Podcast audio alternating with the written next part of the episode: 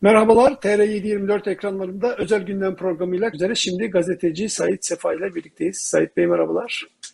Merhaba, iyi yayınlar diliyorum. Erdoğan'ın en güçlü olduğu zamanlarda işte geçtiğimiz belki 5-6 yıl içinde diyelim artık kendilerini o kadar rahat ve güvende hissediyorlardı ki her türlü suça karıştılar. Bu suçlardan bir tanesi de uyuşturucu trafiğini yönetmek. Çünkü çok büyük paralar vardı. Bunların içinde siz de yayınlarında, yayınlarınızda söylediğiniz gibi bazı bakanlardan önemli iş adamlarına kadar e, bir uyuşturucu, uluslararası uyuşturucu trafiğin içinde kendilerine yer buldular ve buradan da e, yüklü miktarlarda paralar kazanmaya, elde etmeye başladılar. Buna da devam ediyorlar. Şimdi Erdoğan'ın bu gidiş süreciyle birlikte bu uyuşturucu trafiğine karışan, uyuşturucu trafiğin içindeki siyasetçilerin, iş adamlarının da bir panik içine girdiklerini düşünüyor musunuz? Ee, en büyük paniği onlar yaşıyorlardır diye düşünüyorum çünkü uluslararası arenada suç unsuru olabilecek olan bir kokain ticaretinin içerisinde yer alıyorlar. Sadece mesela hukuk ve adalet noktasında Türkiye'de anayasayı çiğneyen ve Türkiye'nin iç hukukuna göre suç olan şeyleri yapmış olan bürokratların ve siyasilerin kokain ticaretini sevk edenler kadar e, endişe taşıdıklarını düşünmüyorum ben. Çünkü kokain ticareti artık uluslararası arenada gerçekten uluslararası suçlara girebilecek bir organizasyon biçimine dönüşmüş durumda. Bunun da herkes farkında. Kendileri de zaman içerisinde farkına varmışlar. Zaman içerisinde farkına vardıkları için mesela kokain trafiğinin şey de değişiyor. Kokain trafiğinin yönü de değişiyor. Yeni limanlar arıyorlar, yeni şeyler oluşturuyorlar. Ee, şöyle ki Güney Amerika ülkelerinden özellikle Kolombiya'dan ve şeye gelen Karayipler'den Venezuela'ya gelen oradan Dominik adasına, Dominik'ten de e, Avrupa'ya dağıtılan e, kokain ticaretinin bir şeyi var, e, bir trafiği var. Bu zaman içerisinde değişiyor. Bunlar özellikle DIA tarafından, Amerika tarafından tespit edildiği ve bunların artık uluslararası bir suça dönüştüğü belli olduktan sonra Venezuela'da yeni bir trafik oluşuyor. Trafik ağı oluşuyor. Venezuela'da oluşan yeni trafik ağıyla kokain trafik ağıyla birlikte artık Dominik Cumhuriyeti üzerinden değil başka bir yol deneniyor. Yani Afrika ülkeleri üzerinden, Venezuela'dan Afrika ülkeleri üzerinden mesela Nijerya'dan, Kenya'dan, e, Güney Afrika'dan e, işte Atlas Okyanusu üzerinden Avrupa'ya ulaşma, sonra Akdeniz ülkelerine bu şeyi ulaştırma gibi bir e, yol takip ediliyor. Bu yol takip edilirken önemli bir iki, iki ana durak var. Biri İran, diğeri Türkiye. Şimdi diyebilirsiniz ki ya bütün bu ülkeleri saydınız. Güney Afrika'yı, Nijerya'yı, Kenya'yı sayıyorsunuz, İran'ı sayıyorsunuz, Türkiye'yi sayıyorsunuz. Niye Türkiye'nin baş belaya girsin? Bu kadar trafik varken neden sadece Türkiye'dekiler? Şundan ötürü diğer bütün ülkelerde bu kokain trafiğini yürüten insanlar uluslararası organ şeyde suç örgütü liderleri olarak görülen zaten aranan ve çözülmeye çalışılan üzerine gidilen çeteler. Kimine göz yumuluyor olabilir, kimine başka işler yaptırılıyor olabilir. O kadarını bilemem ben. Ama Türkiye'de bu işi doğrudan yapanlar iş insanları ve bakanlar. Hiçbir ülke bu kadar aptalca, ahmakça kokain trafiği yapmıyor. Hiçbiri. Ee, ve Türkiye'de yapanlar böyle işte hükümet düzeyinde. Bura, bu, bu, bu kısmı biraz bu kısmı biraz açabilir miyiz? Siz de zaman zaman e, paylaşıyorsunuz zaten isimleri. Yani Erdoğan'a yakın siyasetçiler ve iş adamlarına baktığımızda Sedat Peker'in de gündeme getirdiği işte Binali Yıldırım'ın oğlu vardı. Yani Binali Yıldırım ve ailesi vardı. Süleyman Soylu'nun ismi karışıyor. Ama onun dışında sizin de bahsettiğiniz başka siyasetçiler ve iş adamları var. Bunları biraz açar mısınız? Ee, Süleyman Soylu'nun kontrolünde geçiyor zaten birçok şey. Asıl olay aslında şeyde bitiyor. Yani e, iş insanlarının almış olduğu rollerde bitiyor. Orada da e, hem Güney Afrika'daki Güney Amerika'dan Afrika'ya kadar daha doğrusu. Güney Amerika'dan Afrika'ya, oradan İran'a, oradan Türkiye'ye girişe kadar çok önemli bir isim var. Çok kilit bir isim ve nedense henüz Sedat Peker de bu isme değinmedi. O da Cavit Çağlar. Ee, ve bütün bağlantılarını kullanıyor. Yani Rusya bağlantılarını, İran bağlantılarını kullanan bir isim. Ee, bu gündeme gelmiyor. Bir de şey vardı, e, Hayati Yazıcı var. E, bu da e, şeyden bahsetmiyorum e, siyasetçi olandan bahsetmiyorum. Eski bakan. İş insanı. Yok yok ondan bahsetmiyorum. Bir iş insanı olan Bursa'daki iş insanı. Onlar birlikte Mehmet Ağar'la birlikte o kontrolde ilerletiyorlardı. Ama bütün bunların tamamının tepede bir isim eğer iş insanı olarak çizerseniz tepede çizeceğimiz Cavit Çağlar ve Demirören grubu.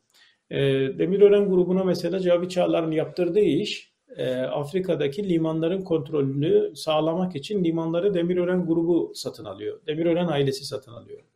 Bugün kokain ticaretinde çok önemli, trafiğinde en önemli alanlardan bir tanesi Afrika'daki limanlar. E, niye Afrika kullanılıyor? Bunlar çok zekiler ya sözüm ona. E, yük diyelim ki kokain yükleniyor Güney Amerika'dan. E, Türkiye'ye gelecek. Türkiye üzerinden Avrupa'ya dağılacak. Bu doğrudan gelmiyor. Bunu Afrika'daki limanlara götürüp değiş tokuş yaptırıyorlar. Orada gemiler değiştiriliyor. Orada işte seri numaraları değiştiriliyor. Orada yük değişimi yapılıyor. E, izi kaybettirilmeye çalışılıyor. Kokainin izi kaybettirilecek e, kaybettirilmesi için Afrika'da bu limanların olma nedeni bu. Aslında tur attırıyorlar. Yani e, do- doğrudan getirmiyorlar. Şöyle bir tur attırıyorlar gibi düşünün o gemilere. E, değişim yapılıyor e, nakliye değişimi yapılıyor Afrika'daki limanlarda. Bu değişim limanlarında da Yıldırım Demirören söz konusu. E, işte burada iki mesela hiç şu ana kadar hiç gündeme gelmeyen, kokain ticaretinde de hiç ismi anılmayan fakat gerek bürokratik engelleri aşmada e, gerek bu trafiğin daha hızlı ilerlemesinde önemli bir, bir siyasetçi daha var. O da e, Dışişleri Bakanı Mevlüt Çavuşoğlu. E, Çavuşoğlu Demirören'le, Yıldırım Demirören'le kanka gibiler zaten. Yani çok yakınlar birbirlerine. Birinin zaten şu anda golf, golf arkadaşları. Golf arkadaşları. Biri zaten Golf Federasyonu Başkanı oldu şimdi Demirören. o da de şeyin Mevlüt Çavuşoğlu'nun zaten bir yönüyle kadrosundan biri diyelim. Ee, şimdi Mevlüt Çavuşoğlu bunları yaparken bu şeyi kullanırken etkisini etkisini kullanırken diğer taraftaki birçok insanla görüşürken bu bunların gemilerin ne yükü taşıdığını bilmiyor olamaz.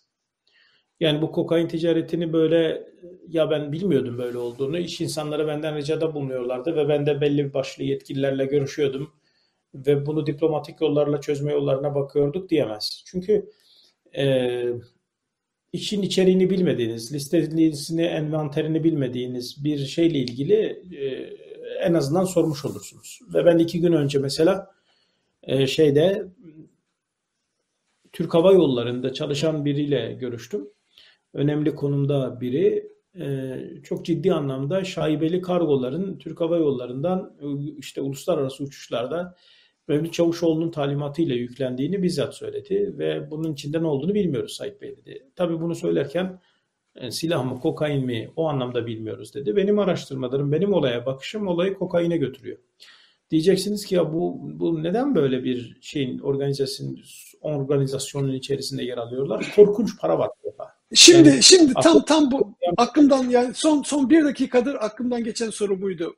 Bunlar normalde görseniz kelli kelli ferli adamlar. Yani siyasetin içindeler, en tepesindeler. iş adamlar 30 40 50 yıldır iş dünyasının içindeler. Yani e, neyin iyi neyin kötü olup bittiğini tartabilecek insanlar. Nasıl oluyor da bu işlerin içinde ve ortaya çıkacağı ihtimali büyük olan işlerin içinde oluyorlar? Motivasyonları ne? Ee, bir para ve güç. ikincisi de şu var. Bence bunlar daha önce de bu işin içerisine yer alırlardı, almak isterlerdi ama devletin işleyişi ona izin vermiyordu. Ee, devletin işleyişi izin vermediği için e, belki gizli, saklı yapıyorlardı. Gizli, saklı, dolaylı yapıyorlardı. Bugünkü karın çok çok çok altında, kar marjının çok altında iş, işler yapıyorlardı ve bilinmiyordu bu yüzden. Şimdi bir anda Erdoğan yönetimi onlara bu fırsatı tanıyınca devlet adeta bütün sınırlarını açınca onlara mesela kokain için iki, iki önemli konu vardır. iki önemli nokta vardır. Birincisi asker yani jandarma e, yani ikincisi de güvenlik şeydeki gümrük memurları. Şimdi siz e, Gümrük Bakanlığı tamamen zaten memurlarını bu işe göz yumar hale getirirse ya da o noktada isimler atanırsa e, jandarmayı tamamen bu işte kullanmaya başlarsanız o zaman o pasta çok büyür. Yani yüzde birlik oran yüzde yüzlük orana gelmeye başlar. E, devlet bütün olanaklarıyla, imkanlarıyla size yürü demiş oluyor. Biraz öyle düşünün. Yani şeye benziyor bu. İnşaat işi yapanlar var ya mesela. Taahhüt işi yapıyor, inşaat işi yapıyor. İşte 3-5 bina yapıyor, 3-5 şey yapıyor. Bakıyorsunuz küçük bir inşaat şirketi sonra e, hükümetten biriyle bir bakanla ortaklık oluyor, gizli ortaklığı oluyor ve ihaleler açılıyor. Ondan sonra bir bakıyorsunuz milyar dolarlık inşaat ihalelerine girmeye başladı, almaya başladık. Başka bir aşamaya taşındık. Bu kokain ticaretinde de işler böyle olmuş. Anladığım kadarıyla Cavit Çağlar yeni yeni bu işin içerisinde yer almıyor. Eskiden beri demek ki işin içerisinde. Ama devletten ya korkuyordu ya sistemden korkuyordu ya da sistem bir noktadan sonra onu tıkıyordu, önünü tıkıyordu. Şimdi böyle bir şey söz konusu değil. Açılmış bütün kanallar. Bütün kanallar açılınca olabildiğince şey akarken havuzu dolduralım mantığıyla hareket etmişler. Bir de dediğim gibi Erdoğan'ın sağlığına demek ki çok güvenmişler. Bu rejimin kalıcı olabileceğine, 30-40 yıl geçebileceğine, devam edebileceğine olan inançları var. Böyle inanmışlar. Böyle inandıkları Peki, de, peki yani, Sayit Bey, e, Erdoğan Erdoğan ailesi Erdoğan ailesi bu bütün bu bağlantıların neresinde? Yani onların bütün bu trafiğin içinden haberdar olmamaları zaten söz konusu değil. Kendilerine göre bir payları aldıkları bir şey var mı burada? Erdoğan'ın kendisinin payı var zaten. Erdoğan Erdoğan'ın olaya bakışını ben şöyle görüyorum. Bir zamanlar Başkale'de, Van'ın Başkale ilçesinde e, çok böyle küçük çaplı o zaman tabii şimdikine göre çok daha küçük sayılabilecek çaplı e, Türkiye'deki uyuşturucu İran'dan gelen uyuşturucunun e, İstanbul'a dağıtımı Başkale üzerinden, Van Başkale üzerinden olurdu. E, yıllar önce 20 ya da 25 yıl olabilir. Daha ben çok gençken yani. O zaman böyle uyuşturucu trafiği, uyuşturucunun baş kale ayağını yöneten diyeyim yani böyle bir adamla tanışmıştım. Adam bildiğiniz böyle namazında, niyazında dindar bir adamdı yani. E, onunla ilgili de çok söylenti vardı. Uyuşturucu işini o yönetiyor diye. E, adam hacıydı yani bildiğiniz hacca gitmiş gelmiş. Dedim ya adama sorma gereği duydum yani. Dedim ya hacı bu, bu, bu böyle böyle diyorlar dedim. Bizim de tabii geniş aileden biri Bizim aile biraz şeydir, geniştir yani. Doğulu olmamız münasebetiyle tamam. biraz çok e, Muş'tan Urfa'ya kadar yayılmıştır. Dedim yani böyle böyle deniyor ne oluyor diye. Ya dedi ben yapmasam başkası yapacak zaten. Bir de ben zaten şey yapmıyorum ki. Ben sadece ticaretini yapıyorum. Kullanmıyorum, etmiyorum. Bir şeye karışmıyorum. Evet. İstanbul'a buradan geliyor İstanbul'a gönderiyorum. Şimdi Erdoğan'ın paranın paranın bir kısmını da paranın bir kısmını da hayır kurumlarına veriyorum deyip kendi vicdanını da rahatlatıyordur. E, hacca gidip geliyor ya yani. Şimdi Erdoğan Erdoğan ve benzerlerinin de olaya böyle baktıklarını düşünüyorum. Yani bu kokain ticaretini zaten birileri yapacak. Neden biz yapmayalım? Zaten yapacak birileri. O zaman bu para neden bizim o yüksek bir davamız için kullanılacak bir paraya dönüşmesin? Bu mantıkla bakıyorlar ve bir de şöyle bir şey vardır zaten para gelsin nereden gelirse gelsin anlayışına e, sahiptir saray rejimi. E, öyle olunca da yüzdelerini oradan alıyorlar. Mesela şu an görüntüye gelen e, bilmiyorum şu an izleyebiliyor mu seyircilerimiz? Evet evet şu anda yayında bu. Mesela Brezilya, Brezilya bu meta, mesela Ethem Sancak'ın bizzat organize ettiği bir operasyondur bu operasyon. Diyarbakır'da iş insanı vardı. Şehmus soyadını hatırlayamadım şimdi. Mesela bu şu anda yakalanan uçağın e, Ethem Sancak bu uçağı satın alıp sonra daha doğrusu sözüm ona satın alıp satın alıyor gösterip bir ihalede çok onda bir bedeliyle alıp sonra o şirkete devrettiler. Şirket bunun tadilatını tamiratını yaptı. Bu uçağı ata uçağı bu. Bu uçak daha önce başbakanları taşıyan bir uçak. Türkiye'nin ata uçağı bu uçak. Şu meşhur ata uçağı var ya bu işte. Evet evet. Ee, evet, evet. Ta özel zamandan beri. Evet, şimdi işte kokain parasının yakalandığı, kokainin ve parasının yakalandığı bir uçak bu. Şimdi o uçağa da el koydular dolayısıyla. Artık uçak mesela e, şöyle düşünün, Türkiye'nin yıllarca başbakanını taşımış bir uçak kokain ticaretinde el konup e, artık şey yapılıyor.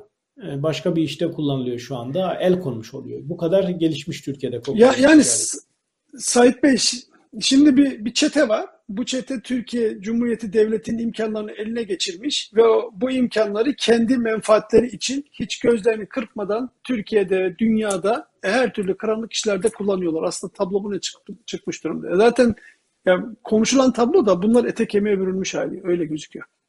E, motivasyon olayına gelince Erdoğan'ın aldığı komisyona gelince o orana gelince Metin Bey bence tabii bu benim yorumum, şahsi yorumum ya da işte çıkarımım, analizim diyebilirsiniz. Bence Erdoğan e, şunu hesaplıyordu, hesaplamıştı. Diktatörlük pahalı bir şeydir.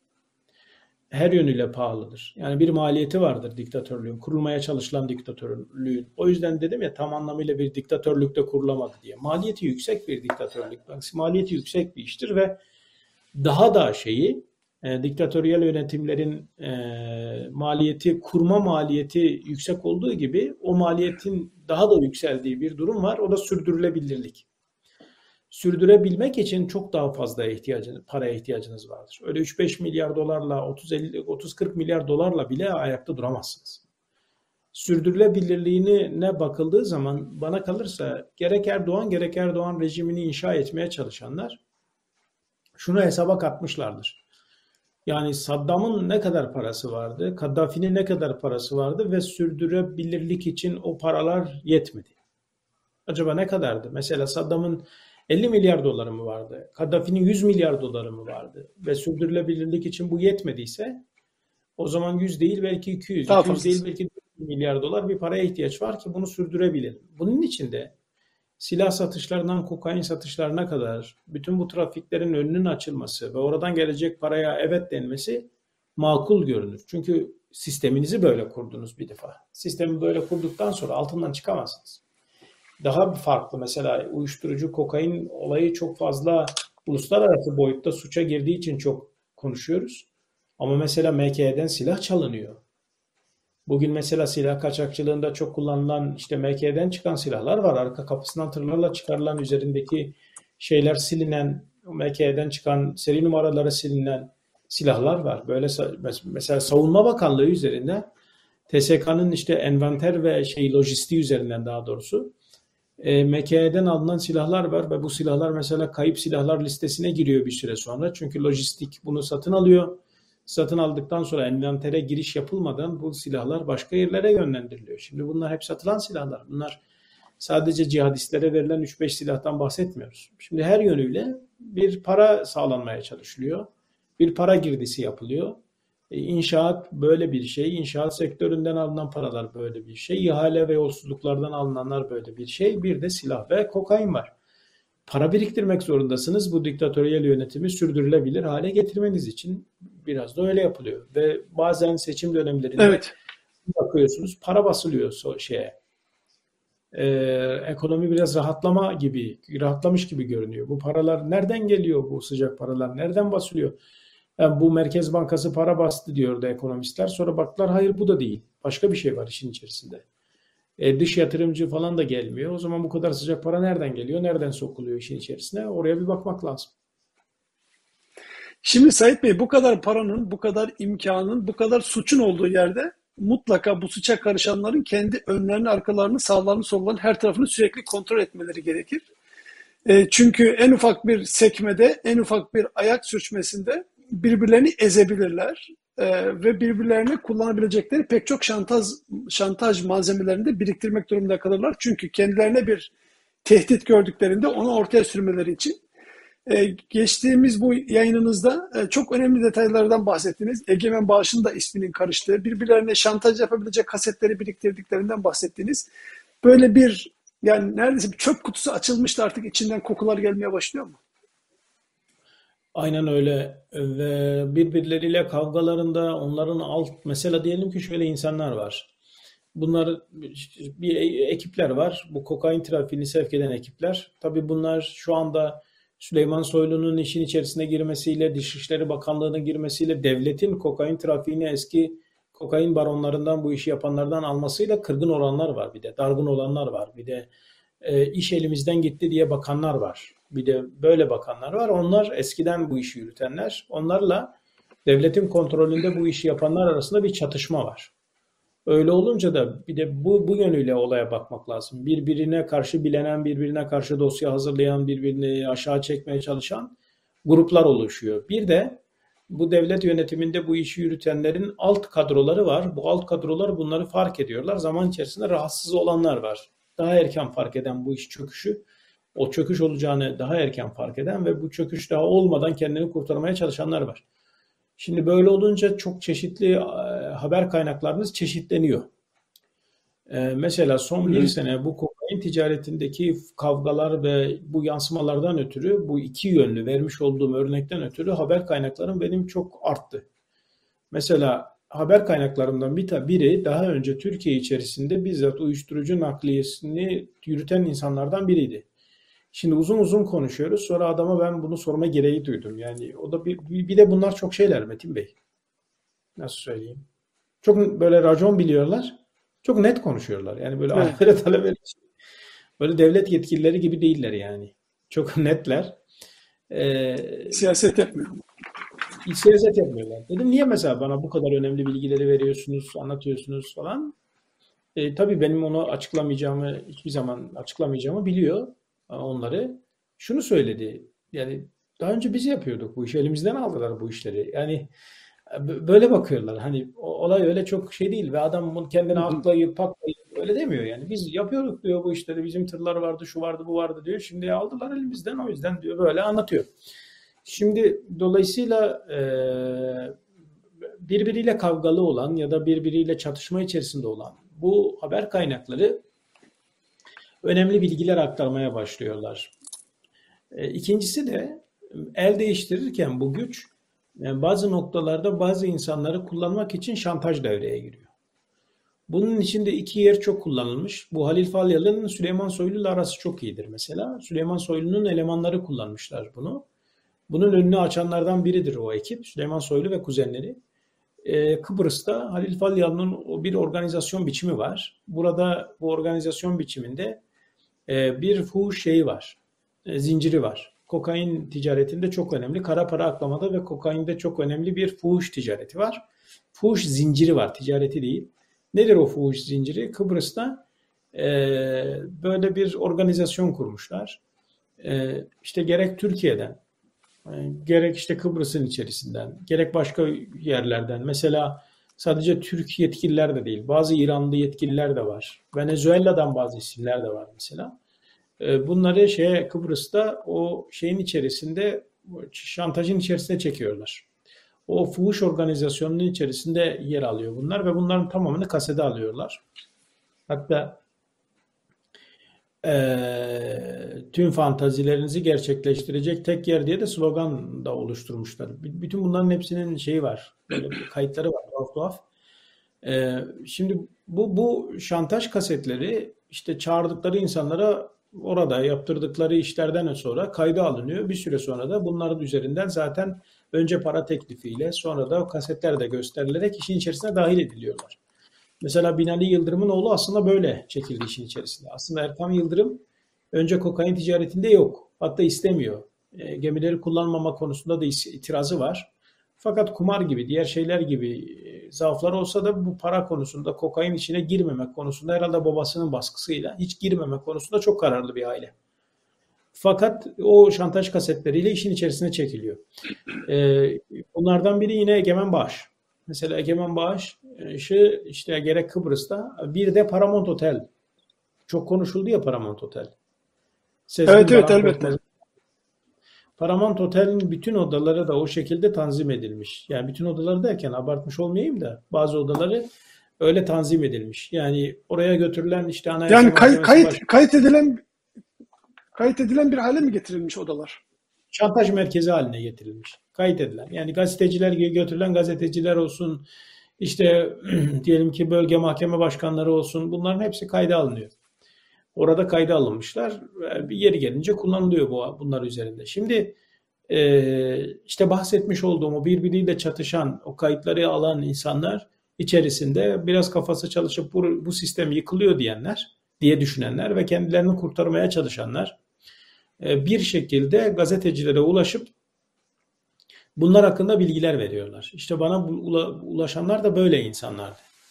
Yani böyle çok ter, tertemiz adamlar değil. Zaten işin içerisinde yer alan adamlar ulaşıyorlar sizlere. Ve bir şekilde güvendiklerini de söylüyorlar. İşte onların bütün o çalışmaları, o şantajlarının içerisinde önemli isim diplomatları kullanması için özellikle Avrupa'daki bazı diplomatik işlerde egemen bağışında e, görüntülerini e, servis etmeye başladılar. Civar, civara yollamaya başladılar ona buna.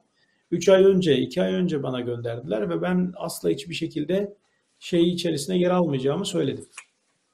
Bana ne dedim yani Egemen Bağış'ın uçkurundan ya da fantazilerinden bana ne beni ilgilendirmiyor dedim. Hakikaten de ilgilendirmiyor. Gerçekten de hiç ilgili değilim yani. E, özel hayatla ilgili de hiçbir şekilde herhangi bir şeyim yok. Bir merakım da yok. Ha, bu ne kadar özel hayat olabilir, bu kamuoyunu ilgilendirebilir diyebilirsiniz. Bunu tartışma konusu yapabilirsiniz. O ayrı konu. Kamuoyunu çok ilgilendirse de beni ilgilendirmiyor. Öyle söyleyeyim. Benim yani diyece denebilir yani. Bu gazeteciliğe aykırı da denebilir. Olabilir. Ben her zaman gazeteciliğe böyle Bu yönüyle benim şeyim bağdaşmıyor olabilir. Neyse şunu fark ettim ama. Bir araştırma sonrası peki bunu neden gündeme getirdim? İki ay boyunca üzerinde araştırmalar yaptım. Peki, bunu. Bir, bir de bunu neden gündeme getiriyorlara da bakmak lazım. Neden sizin gibi başka yerlere bunları ulaştırıyorlar? Ee, değişiyor, el değiştiriyor. Güç el değiştirince trafik de el değiştirir. Bu değişmez zaten. Bu değişmez bir kuraldır. Şimdi Erdoğan'ın Erdoğan'ın hastalığı, Erdoğan'ın gidecek olması, devletin tekrar yeniden belki de değişime uğrayarak kokain ticaretinin üzerine gidecek olması eski kadroları da harekete geçiriyor. Bir de siyasi kavga var işin içerisinde. Siyaseten mesela Süleyman Soylu'nun siyaseten güçlenmesini istemeyen ekipler var. Bunlar siyaseten istemiyorlar Süleyman Soylu ve Süleyman Soylu kendisini Erdoğan yerine hazırlayan biri.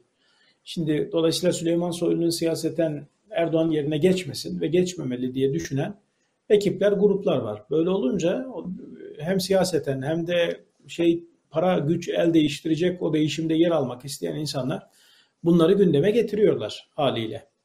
Ee, onu diyeceğim işte iki aylık araştırma neticesinde şuna fark, şuna şunun farkına vardım ben. Egemen Bağış gibi isimler şantaja maruz kalıyorlar. Ve şantaja maruz kaldığı için trafikte, kokain trafiğinde önemli bir e, konuma geliyorlar. Kilit noktaya geliyorlar. Çünkü diplomatları kullanmaya başlıyorlar.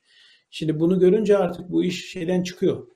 Bu iş şantaj olayından çıkıyor. Şeyden onu, çıkıyor. onu biraz onu biraz açar mısınız? Ee, Egemen Bağ şu anda Çek Cumhuriyeti'nde büyükelçi. Onu biraz açar mısınız? Nasıl bir rol üstlenmiş durumda şu anda ki trafikte? Avrupa ayağını organize etme noktasında organize edenlerin önünü açıyor. Özellikle mesela bir zamanlar Avrupa'da işte kokainin önemli bir şeyi var, bir trafiği var. o trafiği yap- sağlayan insanlar var. Onlardan biri de Orhan Üngan'dı mesela. Orhan Üngan bırakıldı, hapishaneden de çıkarıldı. Süleyman Soylu ile yaklaş, yakınlaştı son zamanlarda. E, bunların Avrupa ayakları var. Avrupa ayaklarında da taşıma işi var. Bu gerek mekanın ayarlanması, gerek oraya diplomatik dokunulmazlıklar verilmesi, gerek aradaki aracılara diplomatik dokunulmazlıklar verilmesi konusunda önemli isimlere ihtiyaçlar var. Büyükelçilere ihtiyaçlar var. Onlardan bir tanesi haline getirilmiş Egemen Baş.